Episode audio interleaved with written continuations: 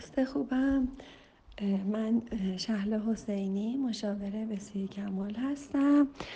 خیلی خوشحالم که با واقعا جوانایی مثل شما ارتباط دارم که واقعا در پی سپاسگزاری از خدای خودتون هستید و واقعا متوجه شدید که سایه هایی دارید متوجه شدید که چه چیزهایی شما رو اذیت می‌کنه. و اینکه متوجه شدی که ناسپاس هستی ناشکر هستی.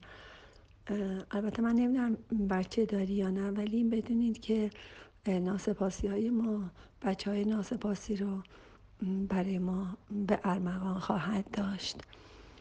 خیلی مهمه سپاسگزاری های والدین خیلی مهمه سپاسگزاری های مادر که بچه های گذاری بتونید داشته باشین.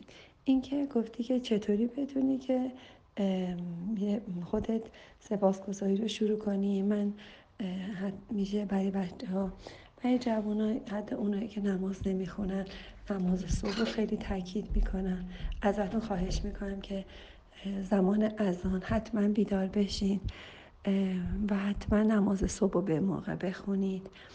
سجادتون رو عوض کنید اگر نماز خون هستید. اگر نماز خون هستید سجادتون عوض کنید جای نماز خوندنتون رو عوض کنید احساس کنید اولین باری که برای خدا دارید نماز می‌خونید. احساس کنید آخرین باری که این نماز رو دارید می‌خونید.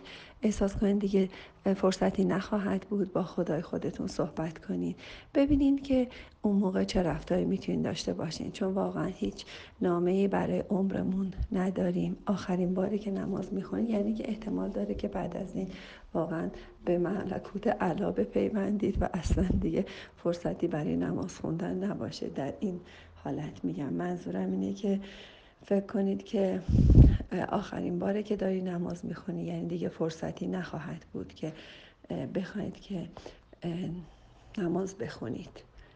خب و واقعا این اگر چهار ستون بدنتون سالمه واقعا سپاسگزار باشید.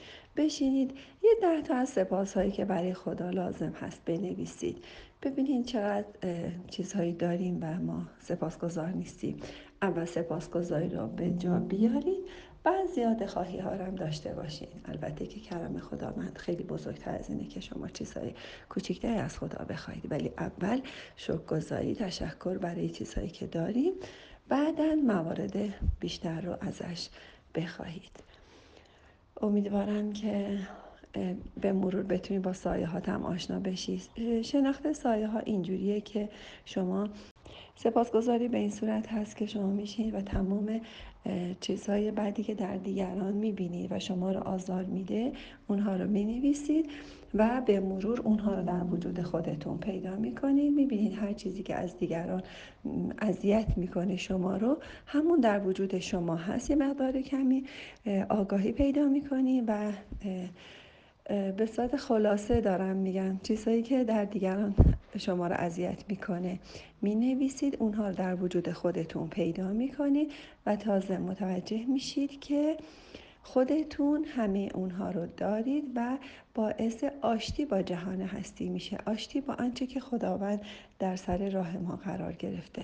حالا باز به مرور توی مشاوره های بعدی ذره ذره اینم توضیح میدم. سپاسگزارم. ایشالله که گفته هم به دردتون بخوره و آشتی با خدای خودتون رو به ارمغان داشته باشید. خدا نگهدار.